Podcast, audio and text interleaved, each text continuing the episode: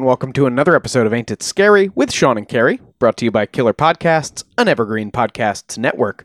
I'm the titular Sean. And I'm the very titular Carrie. It's the show that takes you inside the unbelievable, the unexplainable, the macabre, and the bizarre and tries to find an answer.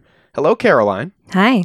Now, this week, I, I think our listeners will know, both from the uh, episode title they clicked on to play this file, and if they're joining us again from last week, they'll know that we're doing the second part of our two part series now on the murder of George Harry Storrs. And if you haven't heard part one, now's the time to go listen because Yep. you're going to need that context. I think you will because we ended up doing a more detailed account than I think I'd intended. I, I didn't know this was going to be a two part episode, to be honest with you. But I looked up and realized it was break time and, and, and we were uh, pretty deep and hadn't gotten to the crime yet. Yeah. So um, here we are doing another week on George Harry Storrs. And I, last, I keep thinking George Harry Styles. I keep thinking George Harry Staley because the town that this takes place in is Stalybridge, England, which was a it's a small town, but it was sort of an industrial center at this time.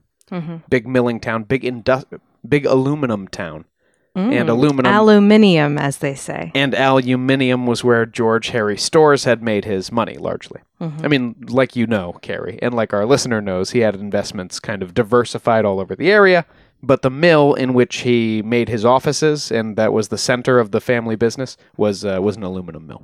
Um, now, as you'll recall, Carrie, uh, George Harry Storrs was maybe the most important, certainly the richest man in Stalybridge. He was apparently pretty well liked by his employees for the most part, and his funeral was very well attended. Uh, the Thursday after he pa- he was killed on a Monday night. The Thursday he was buried. On Friday, his loyal um, coachman James Worrell committed suicide, and that's where we left. You you remember this, don't you? Oh, yeah, he hung himself. Worrell hung himself in the barn. It, it's it's shocking to me every time. That's so that so that's where we've gotten to. But George Harry Storrs was stabbed in his kitchen by a man who had rushed in when the whole family was at home. George Harry's wife Maggie, her niece Marion, who lived with them, as well as the housekeeper and the cook, had all seen uh, the assailant's face. It's very much a clue game. And at the end of the episode, I hinted that there would be two trials before this was finally laid to rest, and that n- no one would be convicted for the murder of George Harry Storrs. I'm exhausted already. Um, so, Carrie, what do you remember about the crime itself? Well, apparently I didn't remember the suicide at the end. Um, okay, so first, George and his family are hanging out one night, and then someone breaks a window with a gun and then shoots the gun not into the house, but just like around the house. And so George and the family are freaked out. Nothing happens to them that night, but they install a giant bell in the house because there's no like real telephone yet.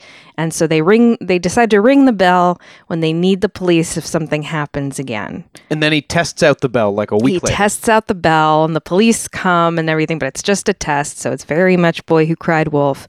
And then um, on the night that everyone's out of town voting, someone breaks well not really breaks and maybe it was already open, but comes in from the back yeah, because the cook came in and saw this guy Yes. squatting near the back door. And then she's running out and then george and this unknown assailant have a tussle.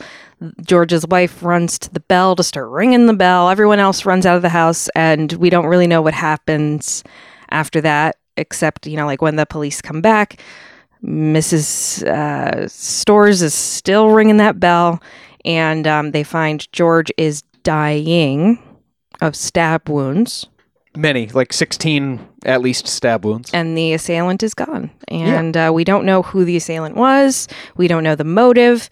And so we're just starting to try and figure things out. And also, the footman, who was a, a close friend of George's, felt really guilty. he had been at the pub when this was going on. Right. Um, and so he uh, apparently commits suicide, which is very sad. That does pretty much bring it up to That's speed. what you missed on Glee. Uh, Carrie, you had questioned the police assumption that George had George Harry had pushed the assailant into the scullery, Yes. and then the assailant had broken the window. um, and you were like, well, why did they think someone broke the window to get out? Uh, I looked into that again. The reason is the broken glass was on the outside of the window, Mhm. and there was blood, like bloody kind of hand streaks, both inside and outside the scullery door. Okay. So someone seems to have been inside the scullery after they were injured. Gotcha. Um, but like I said, two men will be tried for this crime and no one will be convicted. And the first man we're going to talk about is none other than Cornelius Corny Howard. Corny. Yeah, Corny is what his friends called him uh, when he had friends. Oh boy. Cornelius Howard was born October 11th, 1878 in Southport, not Fairfield, England, um, to, to a butcher and his wife. Um, they won't feature very much in this story, so their names aren't important, but the wife of that butcher also happened to be the younger sister of William Storrs, who was the father of George Harry Storrs. Okay, so George's aunt Yes. is this guy's mom. Yep, and that makes he and George Cousins. second cousins. Okay. So, after school, Corny worked in the butcher shop that his father owned until his mother's death in 1898, um, and then set off to seek his fortune. Seeking your fortune means different things to different people, and for Cornelius Howard, that meant that the following year he was arrested for burglary and larceny Well, he was seeking it. out on the Isle of Man, and he was sent to prison for four months. Which I, I believe at this time there wasn't that much to steal on the Isle of Man, so I don't know if he was just unlawfully shearing a sheep or something. um, anyway, he gets out of prison, and the following month he's immediately arrested again for burglary, uh, and this time given twice the sentence.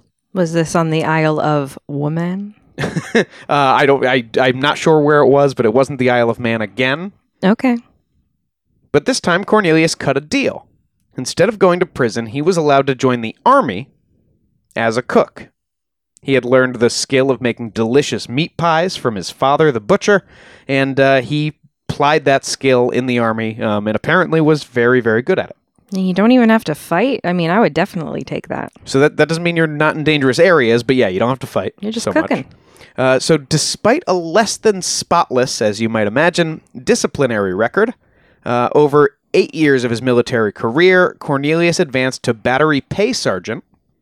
Um, because while he was stationed in India, someone noticed, like, oh, this bloke can do maths. and so they let him do the payroll for the uh, the, the whole battalion. And uh, finally, he left the service after his father died in April 1909, which suggests to me, like, I guess I don't have to be respectable anymore. Dad's dead. Mm.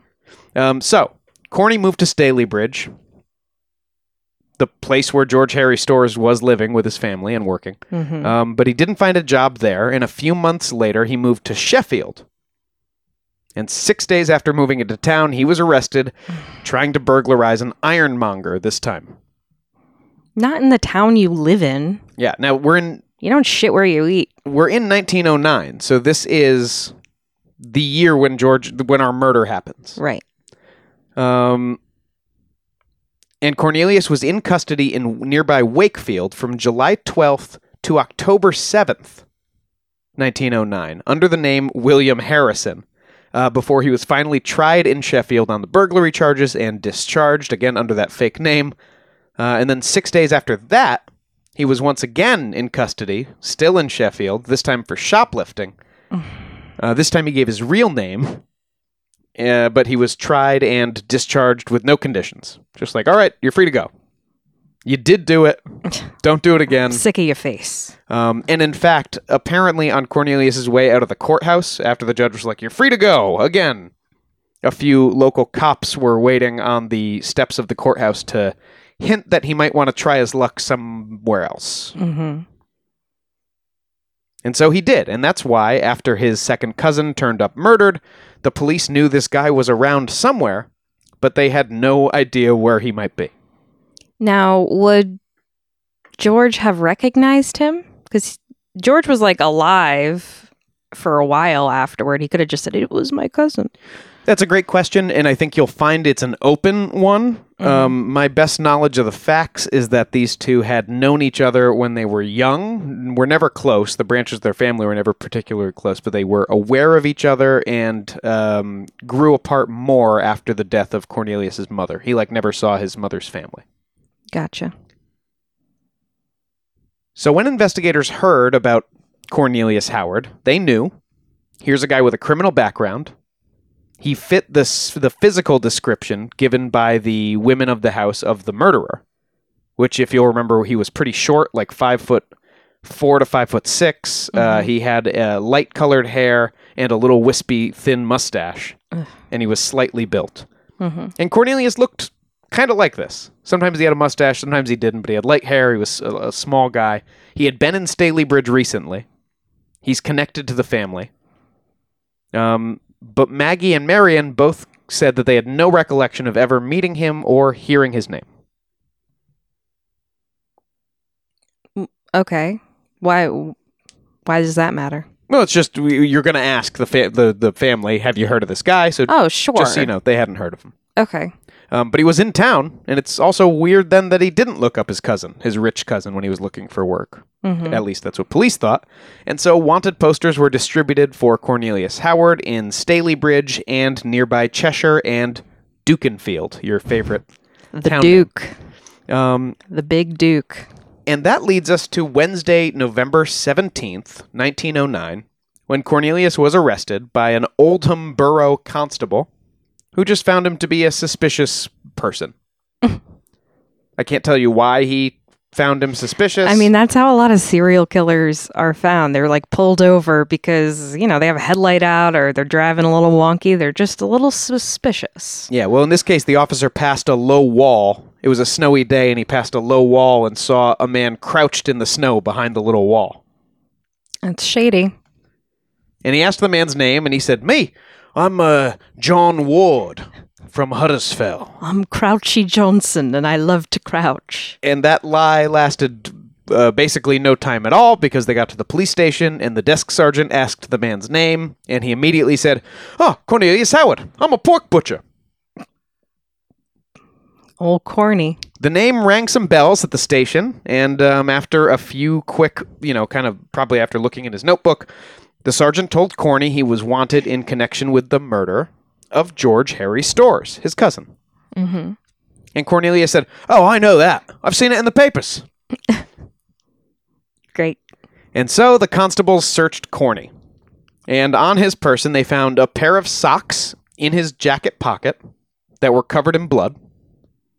Uh, three Sentimental item, perhaps? Good question. He said uh, when the police found that he was like, "Oh, I can. Uh, I've got the name of the guy who, who sold me those. I could. I could introduce you to him." You know what? I don't think we want to meet your your bloody sock procurer. Yeah, we're good, dude. um, he had three pen knives in his pockets, Like Wolverine. As well as a table knife, like a butter knife, but it had been ground down. Police said to be sharper. So he had Like, like, a, shank. like a prison shiv and three pen knives. Okay.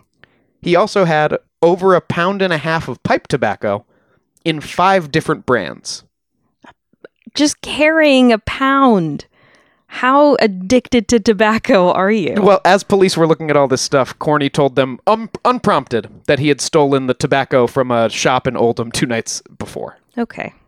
Well, what a strange person. Yeah. So, this obviously criminal individual was taken to a cell and stripped. Police found that he had blood on the outside of his jacket and even more on the inside of his jacket, as well as splashes of blood on his trousers and his boots. Um, as he stripped down, they saw more blood on his left leg just below his knee. He hasn't taken a shower?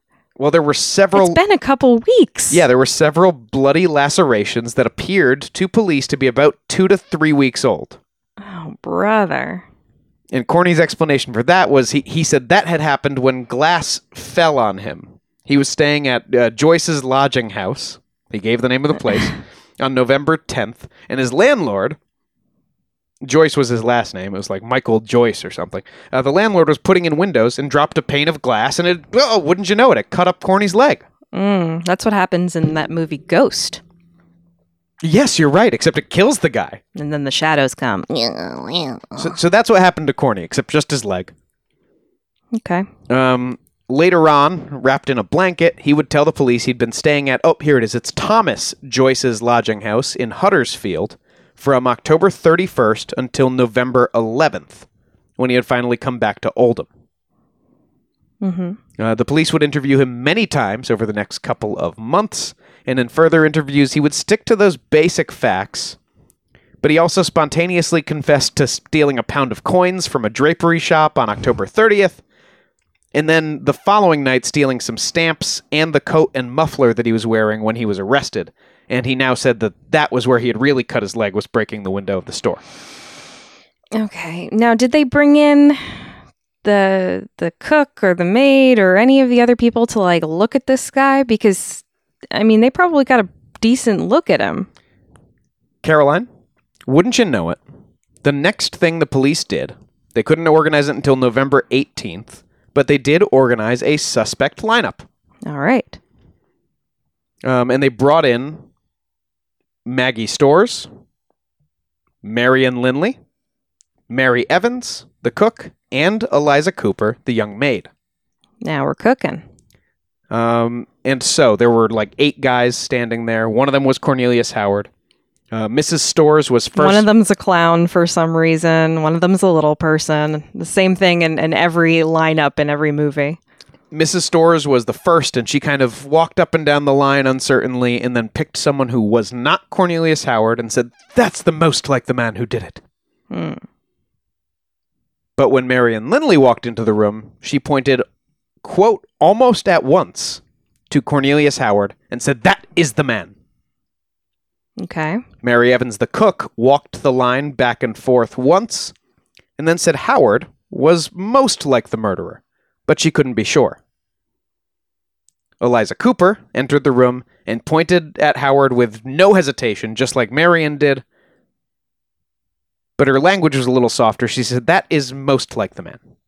Okay. Uh, meanwhile, an Oldham boarding house operator who they brought in um, because she had answered some police questions earlier um, identified Cornelius as, quote, very much like a man who had stayed at her place in Stalybridge the night of the murder. Okay. After everyone else except for Cornelius had gone, the chief inspector intoned, Cornelius Howard, I charge you that you did, on the first day of November 1909, feloniously, wilfully, and of malice aforethought, kill and murder one George Harry Storrs against the peace of our Lord King. Damn. There was a long, awkward silence while they waited for Corny's response, and he's recorded as finally saying, I have nothing to say now. Great. Thanks, Corny. Thanks for that. So, Cornelius Howard's trial began in March 1910. And by this time, Cornelius had established an alibi with police. He said that, oh, I remember, you know what? I wasn't at the boarding house all night, every, I wasn't there all day, every day. Mm-hmm. Come on. And the night of the murder, you know what? I was at this bar called the Ring o' Bells. Mm.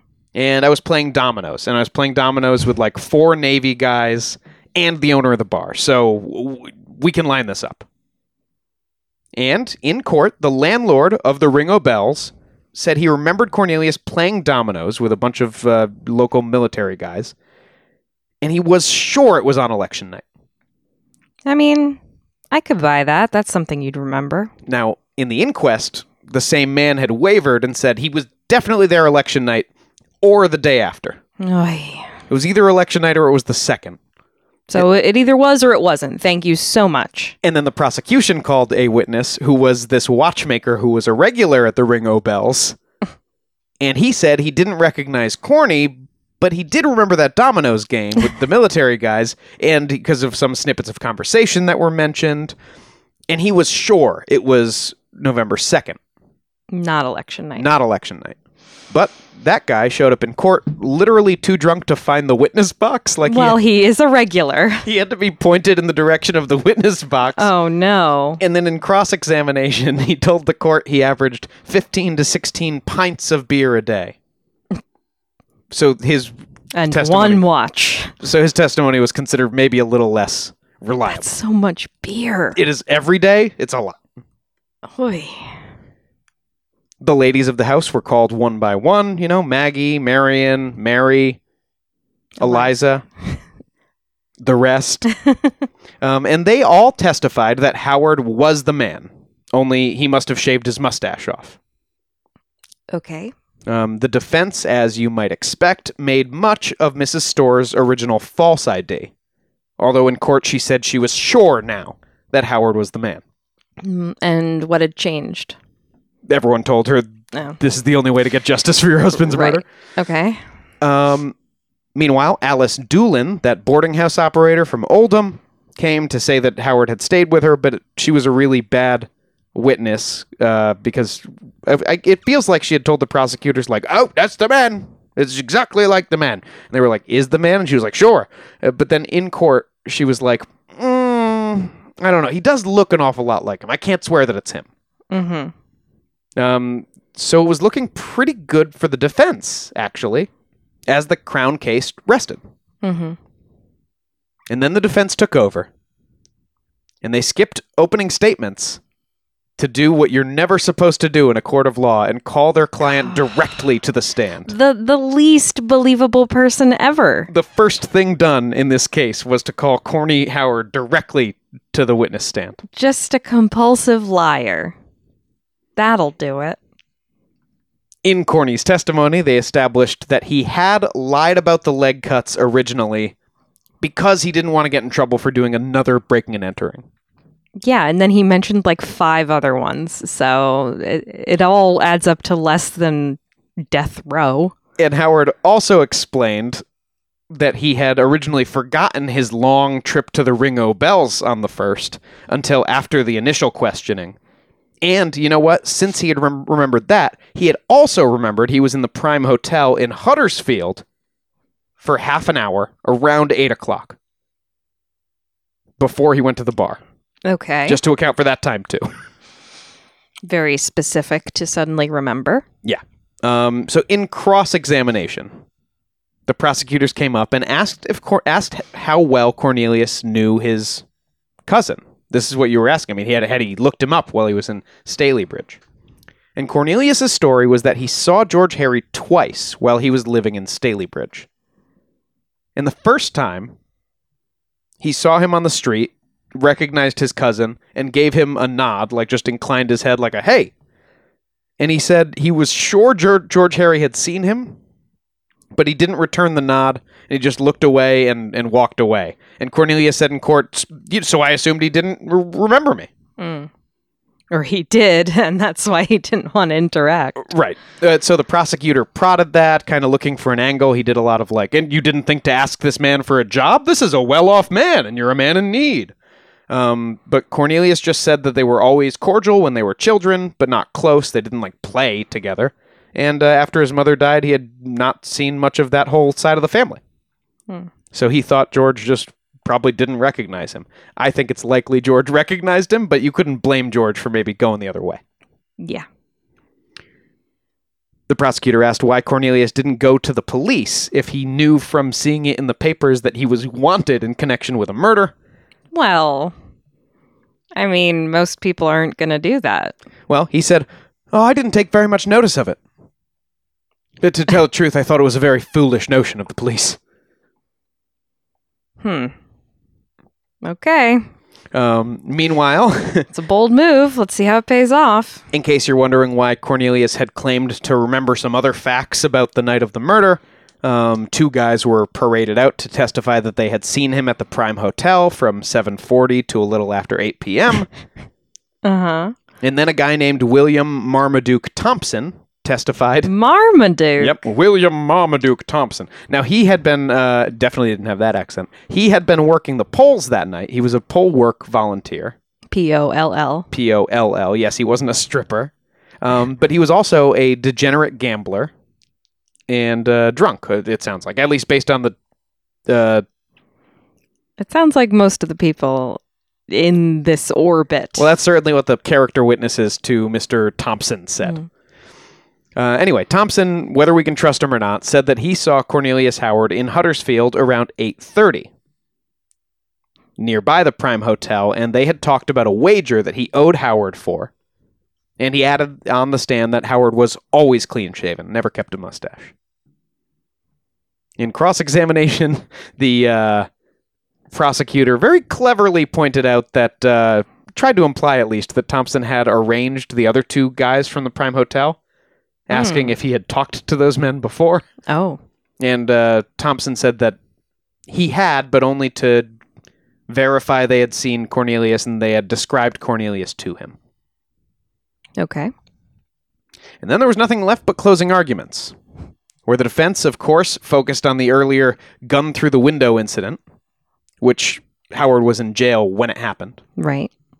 and the shaky uh, eyewitness testimony and the evidence to Howard's alibi.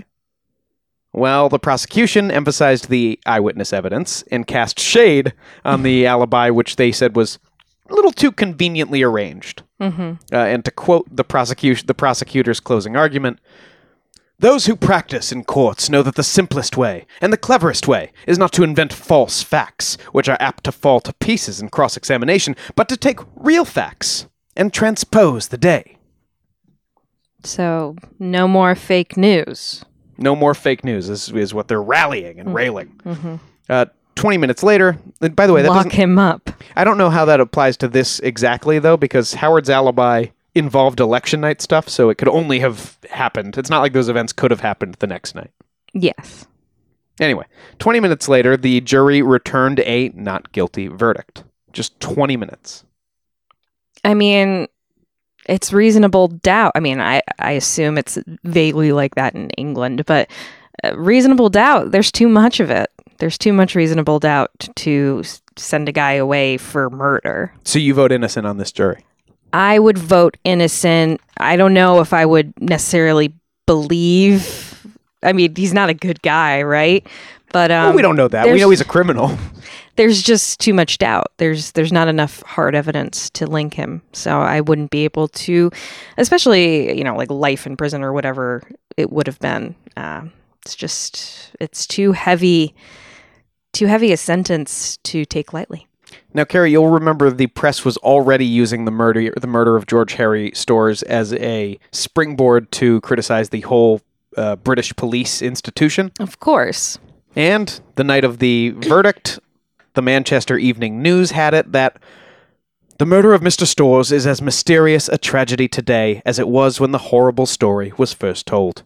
There is next to nothing in the facts for the police to work upon, and they have to admit themselves baffled. Yeah. Okay. True. It was in spring the following year that Maggie. what? So it was just a very like Keith Morrison. It was in spring the following year. Leaning into frame. Mhm. Um, we'll, we'll more on that later. You'll see. Okay. It was in spring of 1910 that Maggie, that Maggie Storrs, Marion Linley, and the remaining staff, Mary and Eliza and Mrs. Worrell, all moved to a new house called Fairhaven. Yeah, fresh start for the best. Yeah, and in fact, that summer, Gorse Hall would be demolished. Uh, first, the furniture was all taken to the new home for the most part, and then I kind of like this. The townspeople were of Stalybridge were invited to just come and take whatever they wanted, so everybody sort of looted the house before the demolition started. That's pretty chill. Even like the brass doorknobs had been pried free to be melted down. They seem like a pretty nice family for being the Richies in town. And I mean, I don't know if we're going to to get some sordid details about George, but I'm still lost on the motive. Well, uh, so were police, and I think it shows, and uh, certainly we'll be talking more about it. After the structure was demolished, the stone, timber, and lead from the ruin were all carted to the Aqueduct Mill to be repurposed by the company George Harry had loved and devoted himself to in life. And the months were slipping away, but the second major suspect in the George Harry Storrs case still wasn't even on police's radar. At least until he may or may not have had an encounter with a young couple on a dark road in June of 1910. And we'll get to that right after the break. Is it the man with a hook for a hand?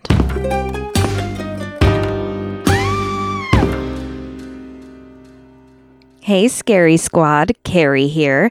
As I've gotten older and my responsibilities have increased, I've struggled with issues relating to brain fog, concentration and focus, and most of all for me, fatigue and energy. Launching a new episode of the podcast every week with these problems isn't easy. So when Magic Mind reached out to us with their matcha based energy shots, I figured why not give it, well, a shot. Magic Mind is packed with nootropics, which are natural and synthetic supplements to help with cognitive function and all those unpleasant things I mentioned before. You just drink one of the energy shots along with your morning caffeine, and boom, natural energy with no crash, thanks to ingredients like matcha and ashwagandha. Now, I will say I'm not a matcha girly myself, so the taste isn't my absolute favorite, but I like mixing it into seltzer for a refreshing little spritzer. And if you struggle with the same sorts of issues I do, and I know a lot of you do, I definitely recommend trying Magic Mind, and you can go check them out at magicmind.co slash ain't it scary. That's magicmind.co slash A-I-N-T-I-T-S-C-A-R-Y. You can even use our discount code SCARYSC2020 to get up to 56% off your first subscription or 20% off your first one time purchase. Use the code within the first 10 days of this episode dropping to get the most bang for your buck. Again, that code is SCARYSC2020. And thanks to Magic Mind for the brain boost.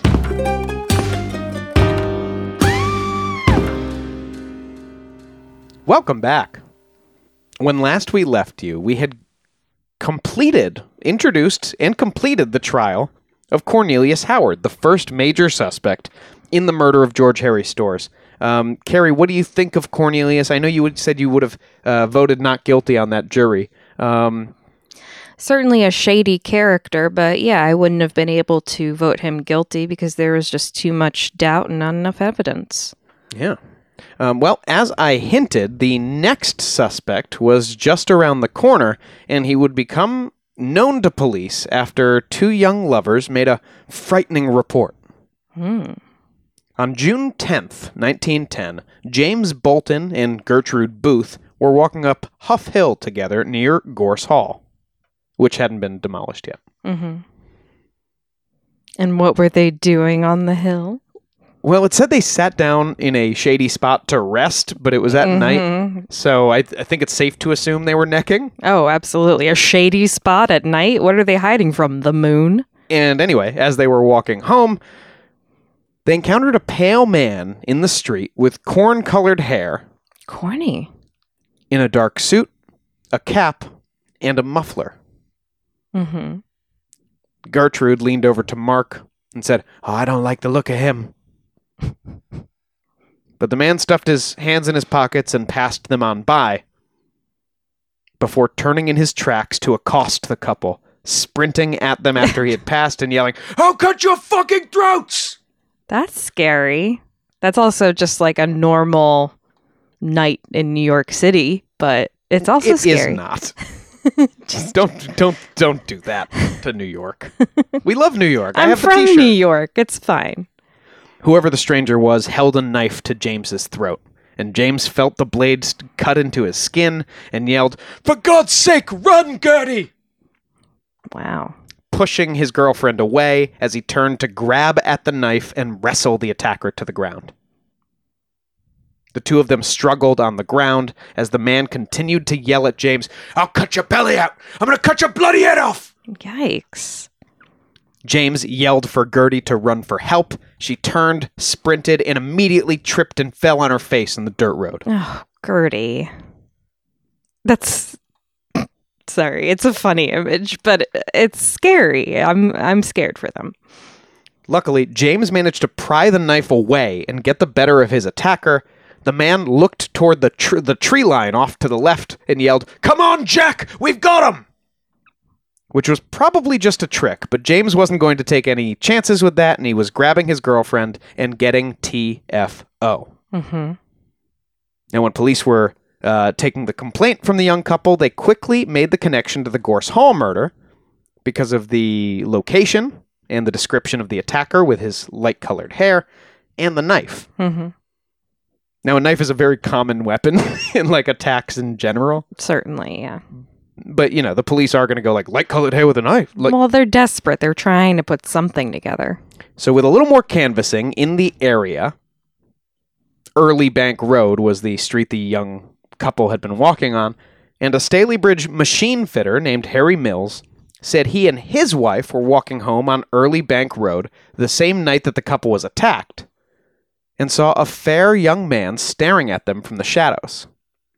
So he was just lurking on that street the whole night? Until this until Harry and his wife saw him and then he walked into the street, slowly walked toward them and passed, not saying anything until they greeted him and then he returned their greeting. Hmm. Mills said he noticed or thought he noticed something shiny up the man's sleeve, and he and his wife walked faster home. But the best witness was a young miller named George Hayes. And he told police he was in Early Bank. Hey, did you see anyone suspicious in Early Bank Road? And he said, Well, that night, yeah, I was in Early Bank Road around 20 of 11, he said. And I bumped into this old friend of mine, Mark Wilde. And um, it was kind of weird because Mark had these dark marks on his face and uh, dirty clothes. And um, so I asked him if he'd been in a scrap. Oh. Oh, there he is. But Mark told the friend, told Hayes that he had just been out for a stroll. When asked for this Mark Wilde's description, Hayes said he was fair haired, pale, around five foot four, 28 years old, and, quote, briefly mustached. Ugh. It just sounds gross. So what a gross way to say that. It- dirt lip. Ugh. Just say dirt lip. I'm just having flashbacks of the eighth grade. So, who was Mark Wilde?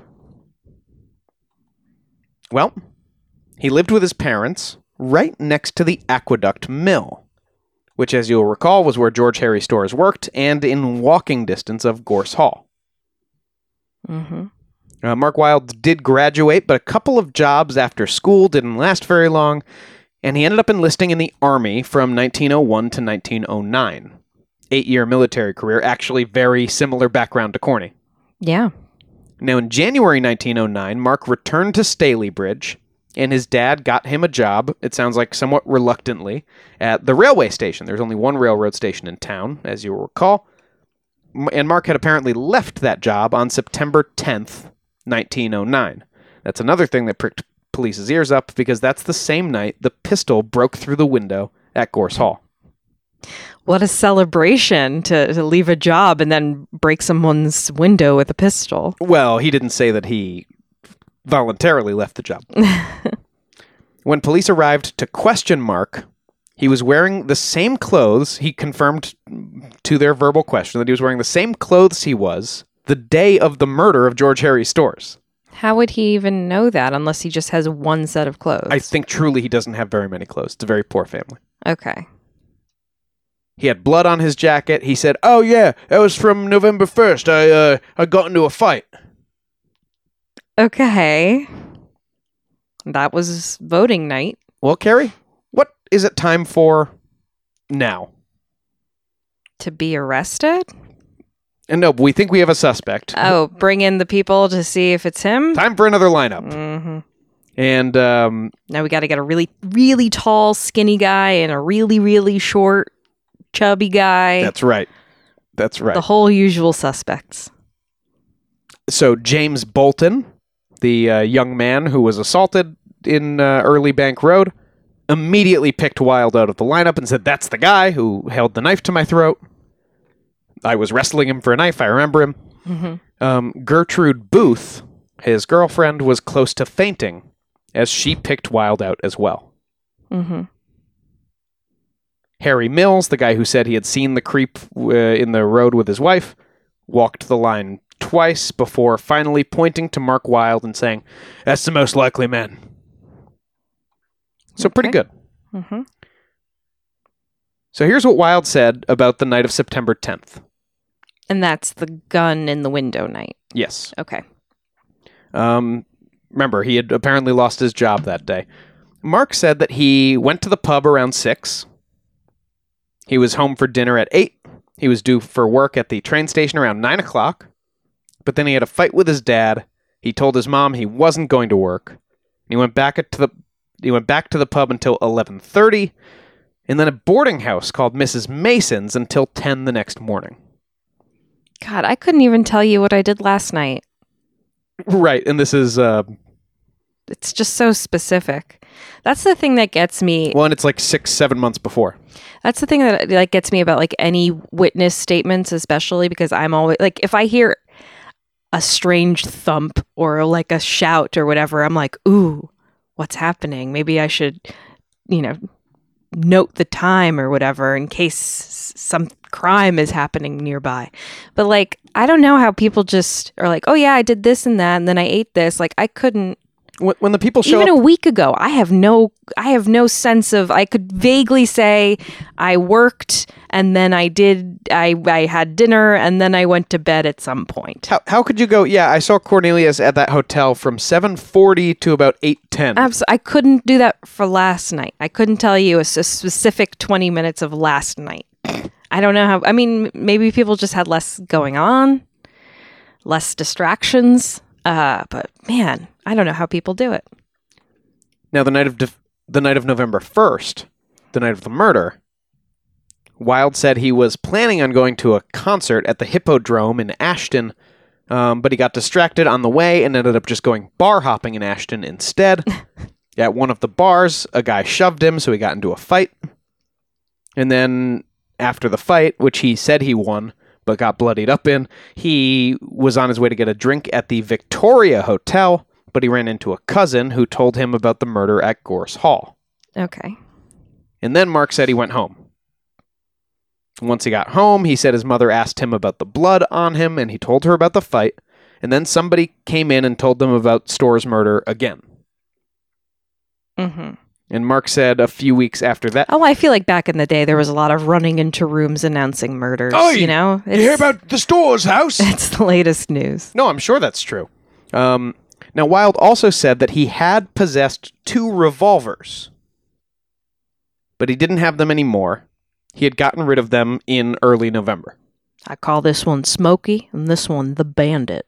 And he said getting rid of the revol- revolvers had nothing to do with the Storrs' murder. He didn't think that he would be accidentally suspected of that or anything like that. It- his mother just didn't like him having them around, and she finally convinced him to get rid of them in November.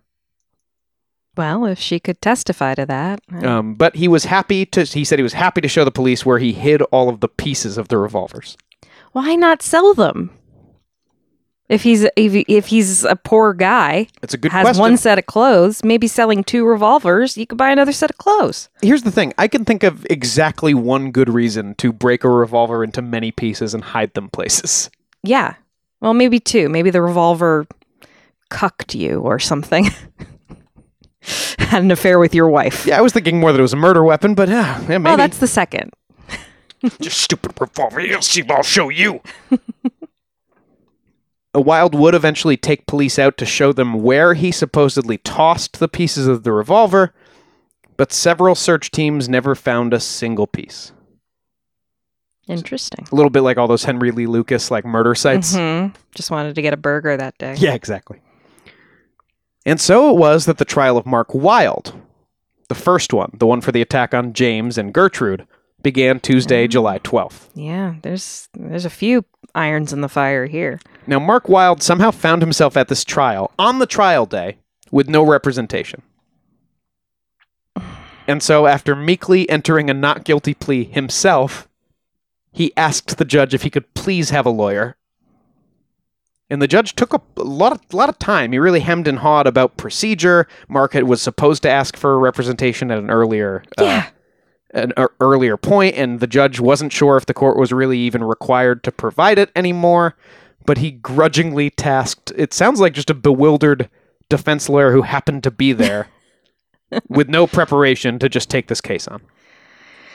Well, it's better than nothing, I suppose. Well, the facts seem like they were pretty straightforward in this one anyway, and um, there was almost no deliberation before the jury returned a guilty verdict for the assault. I mean, it seems pretty likely he committed this at least. The guy was tussling with him in his face. Yeah, exactly. And everyone involved positively ident- identified him in that um, lineup. Mm-hmm. Um, Mark was only ass- assigned two months of hard labor, which might seem low for what ostensibly. Oh, I'm sure hard labor sucked. yeah, but it's at least assault with a deadly, Yeah, it's true.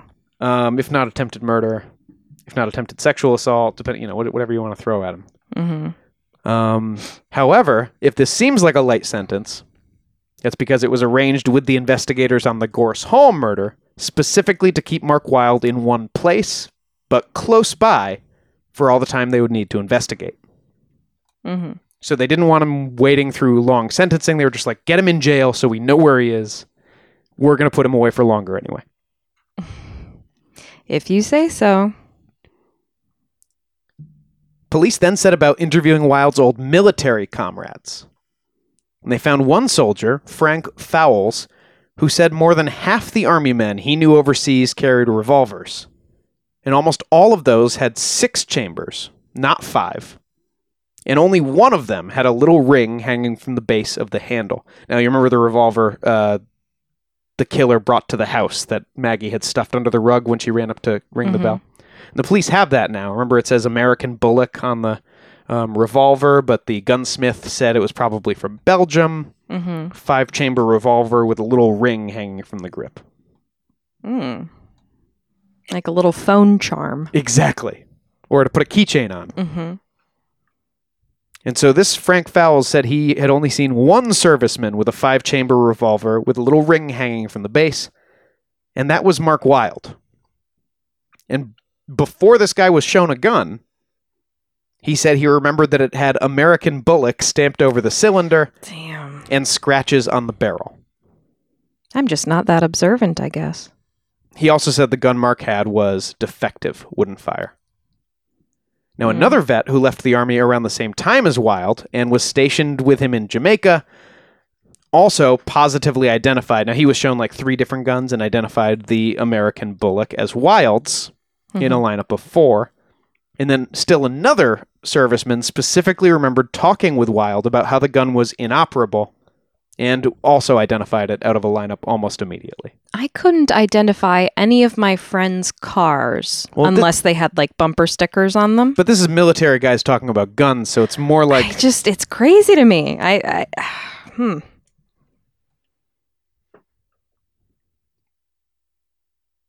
Mark Wilde was looking like a more and more likely suspect in the Gorse Hall murder. So, Carrie, what's that? What's the step in this investigation we keep coming back to? Well, uh, the the women of of Fairhaven must come in and identify him now. Time for another suspect lineup, Carrie. Mm-hmm. And the ladies of Fairhaven, formerly of Gorse Hall, were brought in to, to identify Mark Wilde at Knutsford Jail. Knutsford. Yeah, and I stuttered on the word jail there because it's spelled the English, the old old timey English way. Yeah, it's Knutsford Gaol. Knutsford. This time, Mary Evans, the cook, walked, walked straight up to Mark Wilde and touched his shoulder. Oh, Now, the police give instructions at the beginning of these, and they tell you to stay behind a line. yeah. They don't want you getting close to murder suspects. No touchy. And Mary Evans ignored this instruction and walked straight up to Wilde and touched him on the shoulder. When she returned to police, she said she was sure the man she had selected was the murderer. It's ballsy. Maggie Storrs, George's wife, had to be helped into the room. Hmm. She could only manage to give the line a glance before returning her eyes to the ground. Police asked if she recognized anyone. She could only manage to shake her head before she was helped back into the adjacent room and into a chair. This poor traumatized woman. Here you are trying to identify your husband's murderer a second time. Again, yeah. After going through the hell of a trial. Ugh. Her niece, Marion Linley, walked the line all the way, back part of the way, and also touched Wilde on the shoulder. And she turned to police and said, This man resembles the one who did it. Hmm. But he doesn't have chocolate milk mustache. Um, Eliza Cooper made a beeline straight to Wilde, touched him right in the middle of the chest, Why do they keep touching these guys? and then scurried away. Okay, that's weird. And uh, later to police, she said, uh, That man is more like the man I saw at Gorse Hall than was Cornelius Howard. Oh, oh, but you were sure then. Uh, Okay, she thanks. certainly was.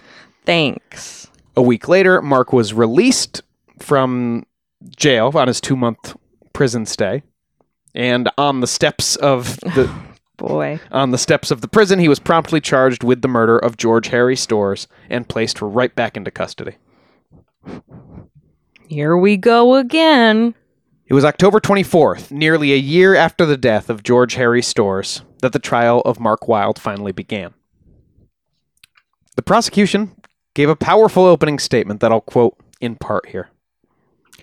When these witnesses are called, they will no doubt be cross examined, and very properly, as to whether they did not identify on a previous occasion another man as being the man who they saw at Gorse Hall. They undoubtedly did so, and, as I am instructed, the explanation is that there is now, and was at the time of Cornelius Howard's arrest, a great similarity between him and the man who now stands before you. I understand that similarity is not so striking now as it was at the time when Cornelius Howard was arrested, as time has passed and Howard has put on flesh. If you are satisfied that there was a striking resemblance between Howard and the prisoner, it establishes this that it was some person of that appearance, some person of that likeness, who committed the murder. That one of these persons committed the murder. And of these persons, one has proved an alibi. I mean, fair haired, skinny, short guys. It's like every other dude in England at the time, no? I mean, what do you mean? But, but you, you see what he's trying to do, right? He's going, well, yeah, we, of course. we know the suspect looks like this guy. Uh, the prosecutor drew attention to the rifle cartridges that had been found at Wilde's home. Um, several military style rifle cartridges cut in half. Hmm. And if you remember, a very similar cartridge to that was stuffed into the useless revolver, m- Mhm. maybe to make it look functional. okay. Also, the fact that Mark Wilde had admitted to owning and ditching two revolvers, one of which was apparently very similar to the one used at Gorse Hall, and his use of a knife in a different crime. The ladies of Fairhaven were called into the box next. They gave their positive identification of Mark Wilde, and of course, in cross examination, the defense questioned them about their previous identification of another guy. And um, Mrs. Storrs ended up having what one reporter called yet another fainting fit. She's been through a lot. but the press has had enough, apparently. Judgy. Yeah, really. Um, then the three servicemen who had served with Mark Wilde came up, and so did the gunsmith who had looked at the gun previously, and all four of them testified pretty damningly that they police had Mark's broken revolver. But then the following day, Mark Wilde's mother was called, and she was actually a star witness for the defense. She offered a detailed, if embarrassing, alibi for September 10th, where Mark had indeed had a big fight with his dad and said he wasn't going back to that stupid job anymore, and then he stormed off to the pub, and then his mother went and found him at the pub and brought him home, and then he stormed off to the pub again, and she went and met him outside the pub at 11:30 when it closed and tried to get him to come home, and he stormed off again. It's got to be true. This story's too embarrassing. It's so embarrassing. Why would he bring this to the stand? Mm-hmm. She said the dark marks on his face that his friend had referred to were from an abscess that Mark had brought home from the army that had to be lanced in February of 1910. Saying brought home from the army sounds like it's in his little suitcase. Yeah, I understand.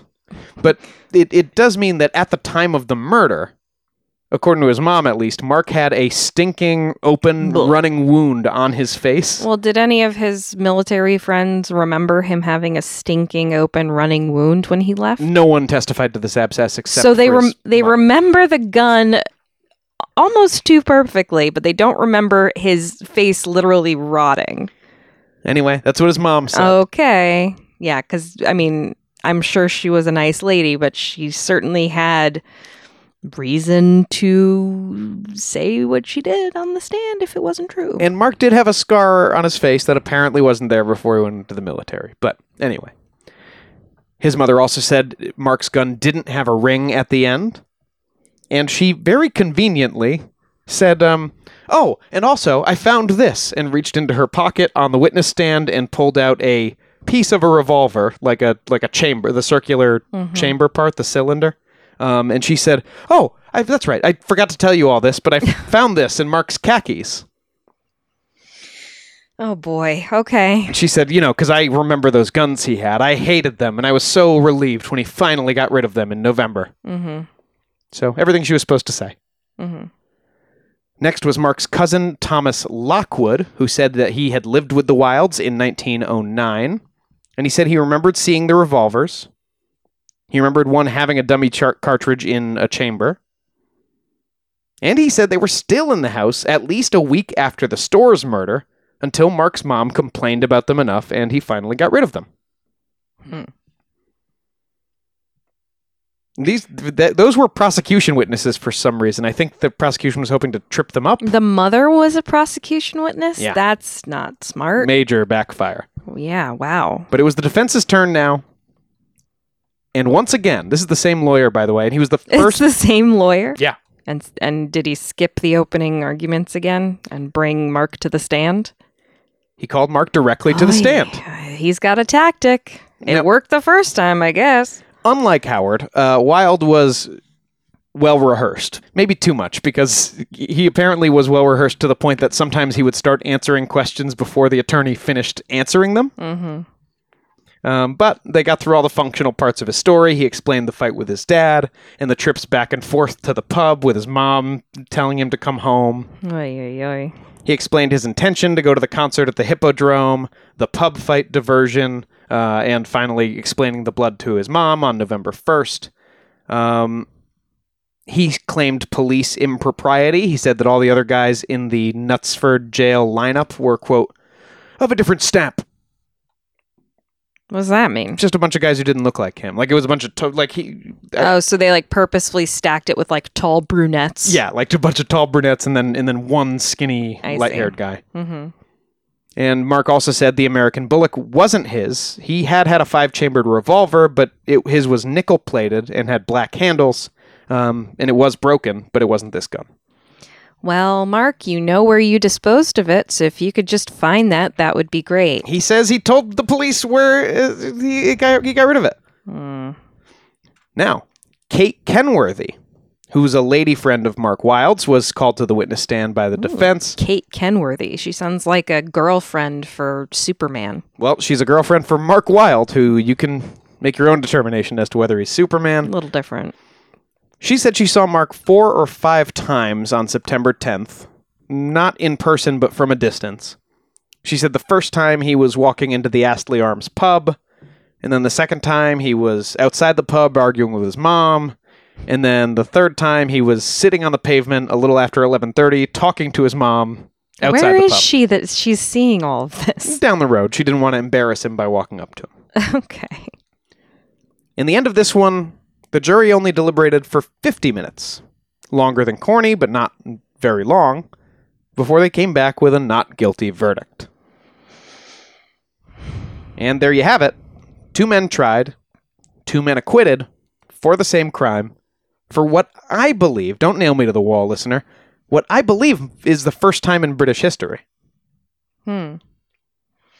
Well, uh, hmm. I feel like Mark is more likely to have done it just with the circumstantial evidence we have. I think he has less obvious motive. I agree. and, we haven't heard a single history with crime aside from one very bad month for him. It seems. We, we haven't heard a single reason why he might have wanted uh, George Harry Storrs dead, or even Yeah. that he would have known him. Yeah. So, gosh, I, I don't know. I, I again, I don't think I could vote guilty because there's not enough hard evidence. But I think he's more likely than Corny. Now, there are some big lingering questions that Jonathan Goodman addresses once he gets through these two trials. And I think they're big lingering questions we still have to address too. So, first, what the fuck is up with the window pane breaking incident of September 10th? Yeah. Was it related? Was it just some random BS? It seems crazy that it could be random BS, but mm, I don't know. The world is a random place. Here's some great questions John Goodman raises. Mhm. Not John Goodman from Oh Brother Where Art Thou. Ugh, Um, my boy. So the window shatters and a gun barrel points through. And George runs toward the gun and pulls down the blinds? Why does he do that? People have weird reactions to things. He could have, I don't know about the pulling down the blinds, but it could have been just his like monkey brain thing of like, we need to get this out of here. He could shoot in here and hurt someone. Mm-hmm. And then after he puts the blind, the shade down, they hear two gunshots, and the unarmed George wants to rush out of the house to see what's going on. Again, it's not that crazy to me. I mean, you want to know what's happening, who it is. It's a little strange. And then there's the fact that there's no effect from the gunshots. No Yeah. holes. It seems like he probably just shot into the air or something. Mm-hmm. But why did this person? So, so I don't I I couldn't tell you, but I think both in grief and in fear people act contrary to what we might expect. right. But was the person trying to murder him? I have no idea what this person was trying to do. I think it we can- seems like at least try to scare him. Probably not trying to rob him. Right. Coming in at dinner time and bashing a gun through the window. Right, but then what was what was the motive the second time?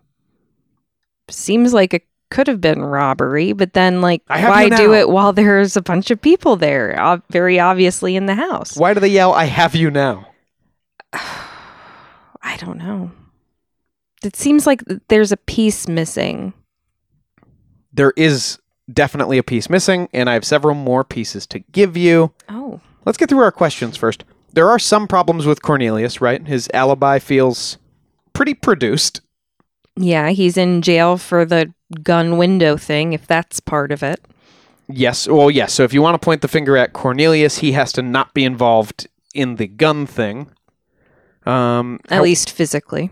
John Goodman did some math and some investigation and found that Howard could have caught an 812 train from Huddersfield and been at Gorse Hall by 9 o'clock p.m. So the, the travel times w- would have worked out for him, even though he was staying at this other um, boarding house. Mm-hmm. But he would need to have lied about the um, the Dominoes game. Or he just played it the next night when other people Oh. thought it was played. Right. But the, yes, but in that case, he's lying, and so is that uh, that landlord. Or he's just mistaken. God. Now, Mark Wilde. Two of those guys who identified his gun by name were friends of his when he was in the military. and it was his friend who identified him in the first place walking down the street. Um, With friends like these. the, the gun disposal thing is unavoidably weird. Yes. The mysterious man he fought never materialized. He didn't have a name for that guy. Police never saw that guy, tracked that guy down. That guy's a ghost Uh, fought in like a pub. Yeah. Mm-hmm. on the night of the murder. Well, that, that's But not too crazy. you're not gonna find People are guy, getting in fights in pubs every night.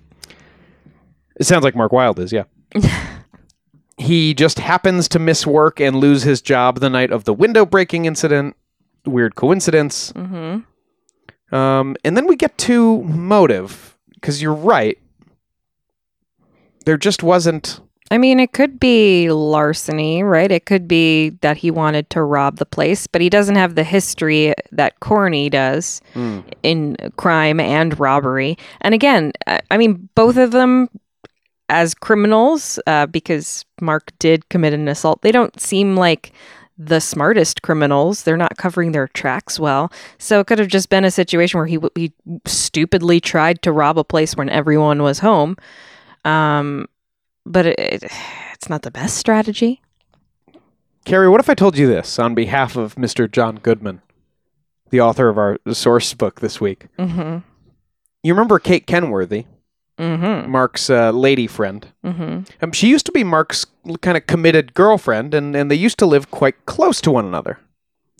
But Kate Kenworthy had had to move to Oldham, one of the nearby towns, um, because in August of 1909, she was fired by George Harry Storrs personally for being a quote troublemaker.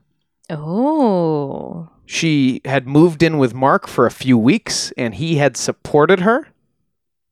But then his money ran out and she had to move away to find another job. Okay, so maybe a, a touch of revenge. Maybe a touch of revenge, or maybe something that was supposed to be give me my fucking girlfriend or job back. She's a troublemaker. There's no more detail on that. No more detail. Although some rife speculation from Julian Fellowes in a minute. Oh, the very same. The very same. That's right. You didn't know Julian Fellowes was getting involved in this, but he will. now, also according to Jonathan Goodman, and this is one of those things that you just see in a true crime book sometimes and you have to accept it. He doesn't give us a name, but he Jonathan Goodman says that an old man died in Stalybridge in the 70s who had been Mark's who had been Mark Wilde's friend in 1909. very old guy. And Goodman says that shortly before his death, this man told his stepson, I'm Dan Cooper. very similar, it's that vibe, that on the night of November 1st, his friend Mark Wilde had come to his house. His face had been even paler than usual, and his hands and clothes were stained with blood. He said he had killed Mr. Storrs, and he asked his friend to help him get the stains out. And the man said that he did, and then hadn't spoken of it again for over 60 years. The prosecution didn't put together the the Kate Kenworthy thing. No. It was 1910. I know, but she she's in the trial. She's a witness. I know. It's really bold of the. They didn't say, "Hey, did you know the guy that got murdered?" If she's the motive, then it's also really bold of the defense to put her on the stand. Yeah. And um, I should tell you, Carrie, that Jonathan Goodman, Mark Wilde isn't his favorite suspect. Uh, okay. Because we've saved the most tantalizing twists for last. Twist it up. Carrie, do you remember Robert Innes? He was uh, George Harry Storrs' lawyer and maybe his only friend apart from James Worrell. Um, he had met his wife through this lawyer. Yes. Well, in 1897, Robert Innes's wife had asked George to help them find a governess to watch their kids. And in October, they hired 23 year old Maria Hull. Um, they hired her at 60 pounds a year plus room and board. She was sometimes referred 60 pounds a year? 60 pounds a year, yes. In 1897. I know, but Jesus. Well, it's plus room and board. well, I assume her room and board are covered because she lives at the house. Uh, she was apparently sometimes called the German governess by family and friends, but she was actually Swiss, and she and she's described as a beautiful blonde woman, Mm. um, and smart. But but uh, her beauty was commented on by everyone. George and Maria, by all accounts, formed a fast friendship, Mm. and George became an even more frequent visitor to the Innes house for dinner, and he apparently liked practicing his German with Maria at the table. By 1905, George and Maria were sometimes seen walking in the park alone together. Oh, that's. I mean, why? Why would you hang out with your friend's governess In 1905, alone? Mhm. Honey. Walking in the park. That's that's pretty bold. I mean, you're in public. People are going to see you. Now, by 1906, the Innes' oldest daughter had been sent to finishing school, and with less to do with the children around the house, Maria was sent to Oxford to pursue English and literature. But she apparently dropped out just eight months later without taking her exam, and she came home again. And Goodman notes cryptically that some would later say Hull had put on weight when she returned from her brief stay at Oxford. Do you see where we're going with this? I do. I do. said Emma Innes of that time. She was depressed.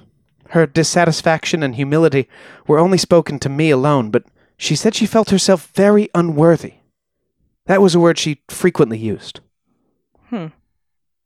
On February 1st, Maria went to her own church, which was about 30 miles away, um, and refused to take communion because she said she was unworthy. Because she was with child. I don't know.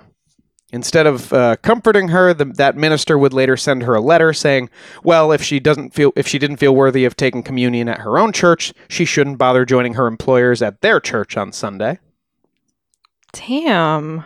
Um, it sounds like her only source of comfort. We don't have any evidence of her meeting up with George Storrs during this time. Um, it seems like her major source of comfort was Emma Innes, her employer, who said she consoled her and held her, quote, like an invalid, um, basically every day.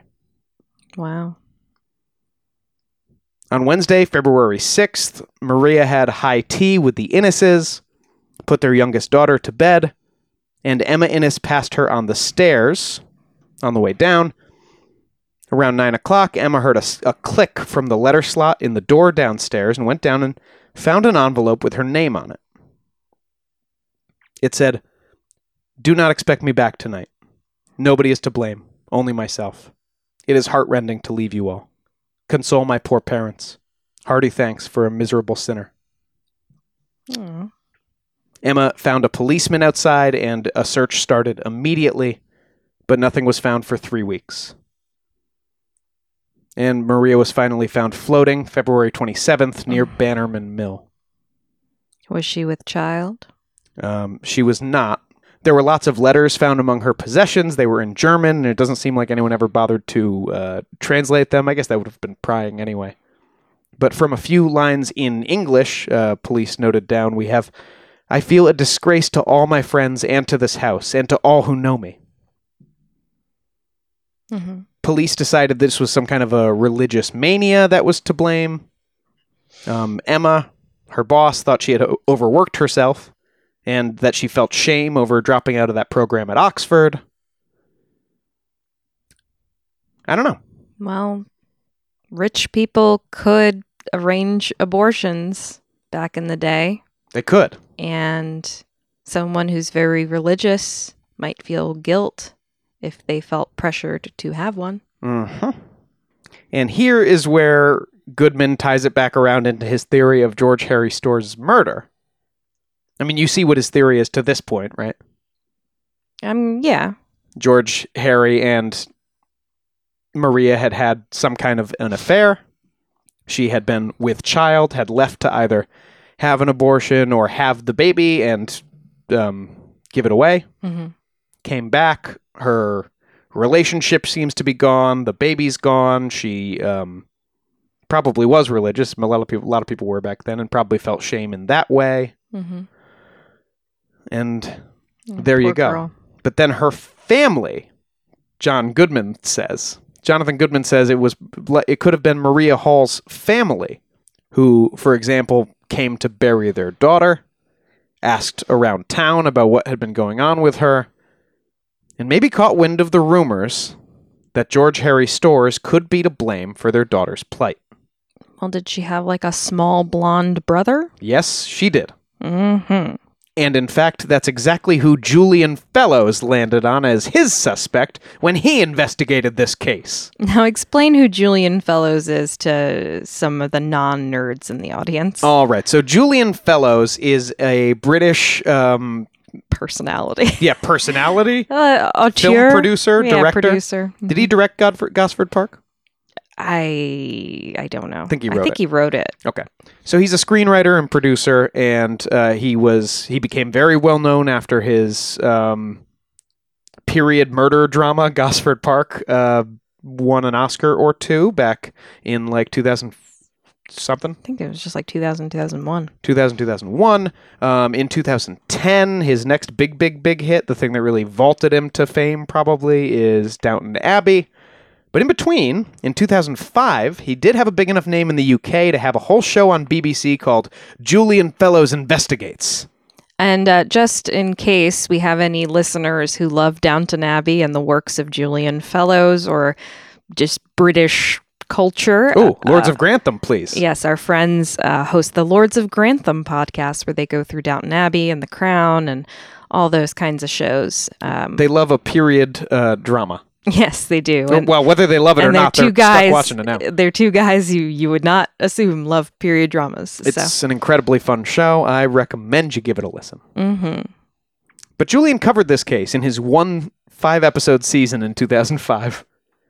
And Julian Fellowes investigates. it's a very interesting show because he arranges these five famous unsolved murders as like docudramas and he'll even walk into frame. He narrates the whole show. hmm What George Harry Storrs couldn't have known. You know, it's all that. But he'll literally walk into a scene like the family leaves and the background gets out of focus and then out walks Julian Fellowes into the foreground of their parlor to go like So it's like Alfred Hitchcock, like walking into a, a crime reenactment on Discovery ID. Lost in the tawdry side of love. What was a Maria Hole meant to do? Mm. You know, that kind of thing. hmm He at one point leans over the banister with the murder weapon just to go, "Hello." um, it's an interesting it's an interesting show. I don't know how much police work or like investigation is really involved. I, I think it's Julian Fellowes just sipping that tea. Well, there was a very similar show. Um, who James Ellroy, I think, is the writer of L.A. Confidential, the book, and they had like a, a crime, true crime show about like Hollywood and L.A. murders that he hosted. So it's it's a very popular thing to be like, well, he likes crazy stuff. Um, Jonathan, Jonathan, John Waters, the uh, the director, and um, my my uncle, I would hope, uh, in spirit, he did a show uh, called "Wh- "Who the Fuck Did I Marry?" Who the bleep did I marry? Uh, he started the show. I think it. It may even still be going on, but it's the same sort of vibe. They bring in these people that are associated with these kinds of genres and, and let them loose on crimes.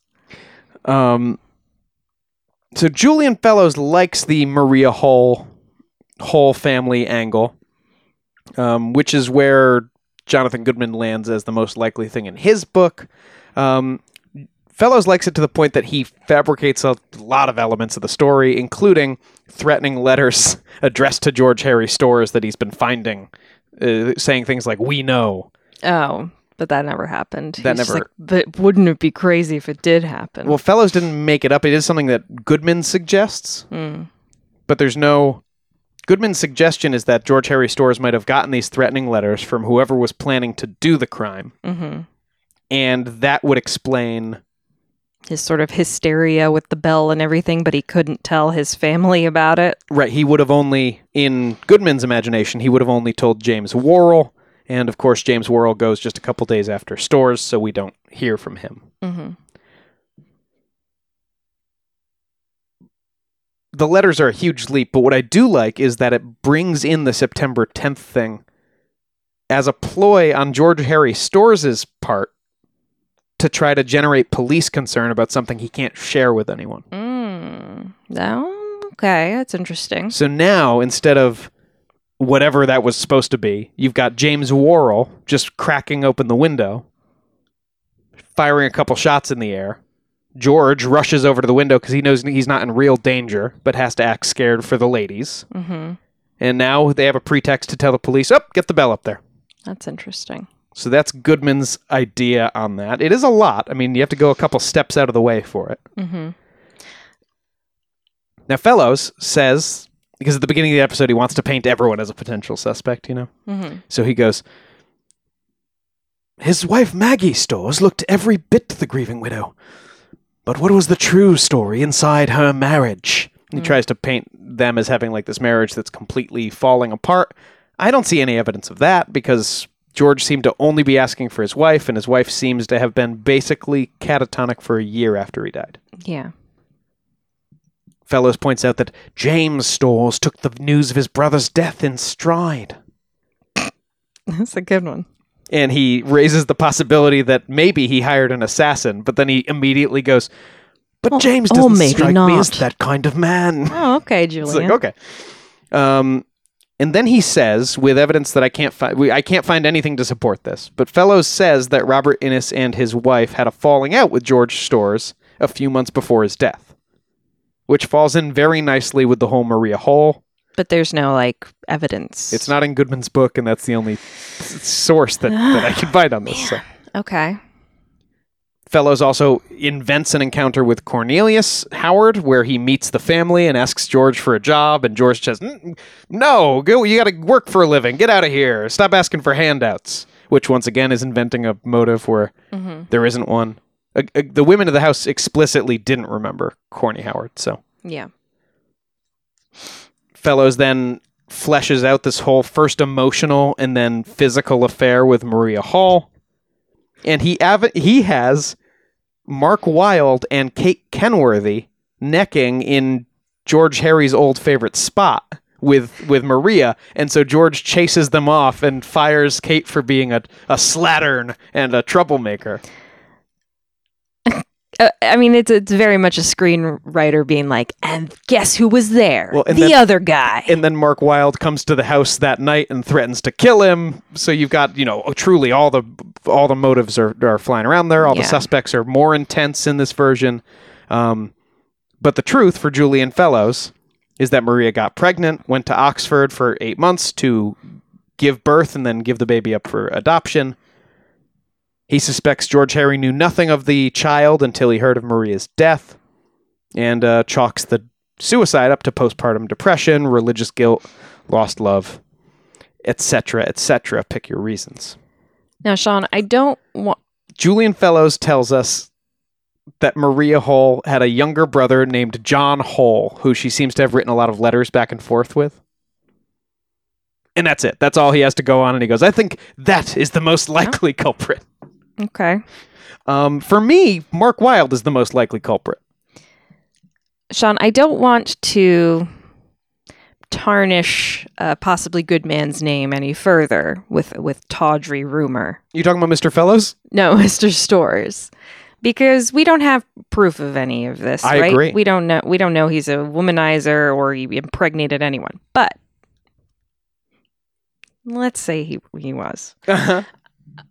Put this in your pipe and smoke it. What if he kind of did this a few times? And one of the times was with his worker, Kate Kenworthy.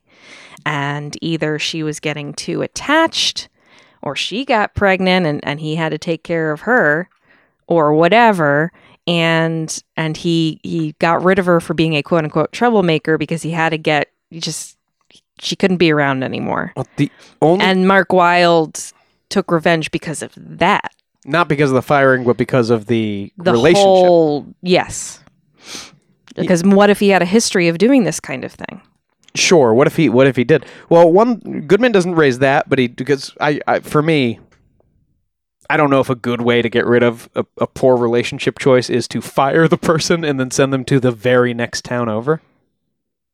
Well, if you're a boss and you have an affair with your worker and you have to get rid of them, the the best you could do is just fire them. Yeah, but isn't she just gonna come tell his wife and all that stuff? I don't know. That's what you would think. I don't know. Um, Why didn't Maria? If that was the case. well, because she was a sweet, a sweet, sweet woman. Maybe Kate was too. I think Marie was just going to Oxford. I think that I think these theories make too much like hay over like oh and a woman was going to Oxford. What do you mean? And for eight months, like maybe she went to Oxford and it sucked because uh, it was because people didn't like having women there. Well, And- do we have any proof she actually attended the school? No, of course not. So maybe she just went to Oxford, the place, not the university. She said she was studying English and literature. Do we have any proof of that? No. So she could have just as well have had a baby. We don't know. Yeah, Julian Fellowes says, uh, well, abortions obviously existed back then. Um, they would have been unsafe enough and illegal enough that um, it's more likely that a family with the means, like the Inneses, would have sent her to go give the baby away. And she could have been guilty about that too. Maybe she wanted to keep the baby. Maybe there was no baby. Yep. And so that's how Julian Fellowes, that's how, well, Goodman ends up at just a member of the whole family, unnamed. Julian Fellowes takes the step further of pointing a finger at this otherwise totally innocent man, Mm-hmm. John Hole. Who we know nothing else about. He shows us a picture. Great. Um, and that is it, Carrie. That's all we have on the murder of George Harry Storrs. God. But my favorite one is Mark Wilde, I think. I think it's probably for the best that both of these guys got off because I think there is reasonable doubt in both of these. Uh, Yes, there's too much reasonable doubt for me to be comfortable with either of them going away for murder. Even though, yeah, I think Mark Wilde is more likely just based on the, the weird gun stuff and all, all of the weird pieces. You, you know what's funny? Jonathan Goodman says basically the opposite of what I said. He says he's pretty sure it was a member. He thinks the most likely thing is a, a member of Maria Hall's family, but he wishes he, he he wouldn't mind if both uh, Cornelius and Wilde had swung for it, Well, that's wild. which seems like a crazy thing to say. to me. yes. yes. just like you know, I just like hangings. Brother. So that's the story of uh, the murder of George Harry Storrs, Carrie. It took us a long time to get through it. Well, there were a lot of pieces and, and suspects and strange characters. Are you glad you know this story? I am. It's a very interesting story that I had no knowledge of before. And I always like learning new stories. I wish it wasn't unsolved because that's unsatisfying. But um, yeah, fascinating story. How Thank about you, that Sean. tea at the end, Carrie? oh my God. You just poured that all over the We place. throw Secret Baby in in the last five minutes. Mm. Julian Fellowes. God damn it! Who's missing this podcast? Gotta love him.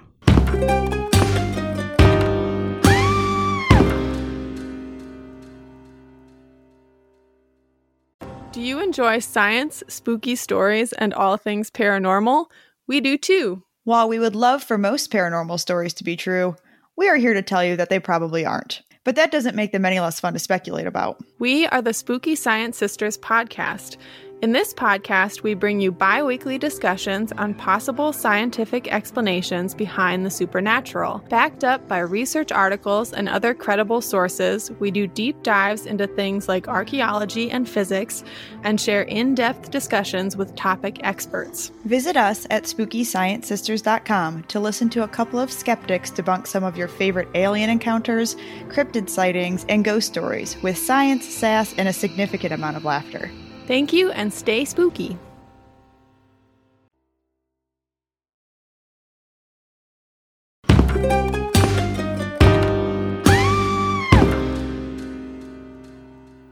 Let's take a trip to the Bizarre Bazaar.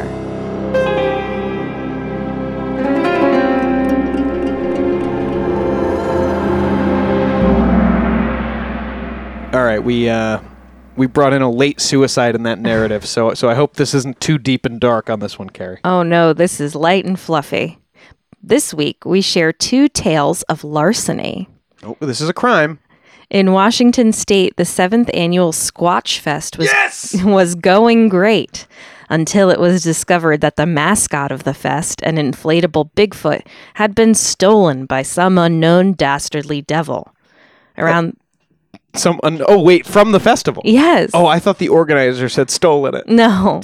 Around 3,000 people from all around the world ce- uh, attended the two day Sasquatch celebration, which featured food carts and dozens of vendors, along with the blow up Bigfoot. You know, in a world where Sasquatch Fest exists, I think it's criminal. That we haven't attended? Me too. No, that Sa- that SantaCon is able to compete. Yeah. Yeah, right? As written by the Kelso Longview Chamber of Commerce on Facebook, quote, Our friendly Sasquatch was stolen tonight as we were helping our speakers and vendors tear down after Squatch Fest. If you have any information, please contact the Longview Police Department at 360 442 5800. As far as we know, there are no leads on the perpetrator, though there are surveillance cameras in the area that may have caught the Squatch smuggler in the act. Okay, we're gonna have to check back on this. This is a very serious story. Mm-hmm. Meanwhile, the search is on for a quote sizable Shrek statue stolen from a Hatfield, Massachusetts resident's property, said to weigh 200 pounds of solid concrete. That's uh, a too much concrete, and b it sounds like it's actually kind of a small Shrek. 200 pounds of concrete. The Hatfield Police Department reported on their Facebook page that, quote, the dragon sculpture he lives with is frustrated and lonely. Now, Donkey, that means he's stealing Donkey's girl. Yeah, I guess so. And have asked anyone with information on the whereabouts of the Sh- Shrek sculpture to reach out to the department at 413 247 0323, quote, or return him in the condition you found him, they added. We can only hope that Squatch and Shrek are brought back to their rightful homes promptly. Or maybe they're living happily together.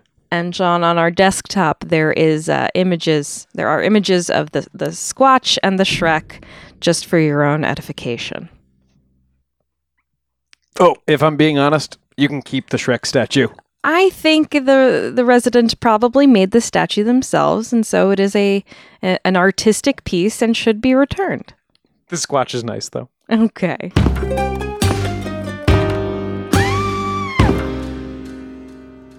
That's it for this episode of Ain't It Scary with Sean and Carrie. Like us on Facebook and follow us on Twitter and Instagram at Ain't It Scary, and check out our website at ain'titscary.com. You can support the show by supporting our sponsors and becoming a patron at www.patreon.com slash ain'titscary. You can call us and leave a message at our Google Voice number, 203 666 5529. And please subscribe to the show and throw us a five star review on Apple Podcasts and Spotify. We'll be forever grateful. We sure will, and we are especially grateful to our top tier patrons Nate Curtis, Sean O'Donnell, Great Hell Heist on Saturday, Jared Chamberlain, Maria Ferrante, Robin McCabe, Comfy Mike, Alex Nakutis, Ryan Regan, Christy Atchison, Ira, Kate Pope, Haley, and our newest patron, Ozzy Sean Downs. Oh, that's better, I think. It's definitely better. See you next Thursday. Show created by Sean and McCabe, music by Kyle Ryan. You can find Kyle at his YouTube channel, Music is a Verb. Ain't It Scary has been brought to you by Killer Podcasts and is a production of Longboy Media. I'm Richard Syrett. Join me on Strange Planet for in depth conversations with the world's top paranormal investigators, alien abductees, Bigfoot trackers, monster hunters, time travelers, alternative archaeologists, remote viewers, and more. As I was on the way to Area 51, I was stopping on the side of the road and just taking measurements. And I found this one spot where time slowed down by a fraction of a second. It's not supposed to do that. From the two big categories animal mutilations and human abductions. You have to conclude that genetic material is being harvested. Well, I reached for a rifle and uh, I, I turned and looked, and it was it was already moving away, and it was descending the bluff. Uh, there's no way any human could have went down it. It was probably a 75 degree angle straight down, almost. On Richard Syrett's Strange Planet, we're redefining reality. Listen now wherever you get your podcasts. Do not go any further. Turn around, go home.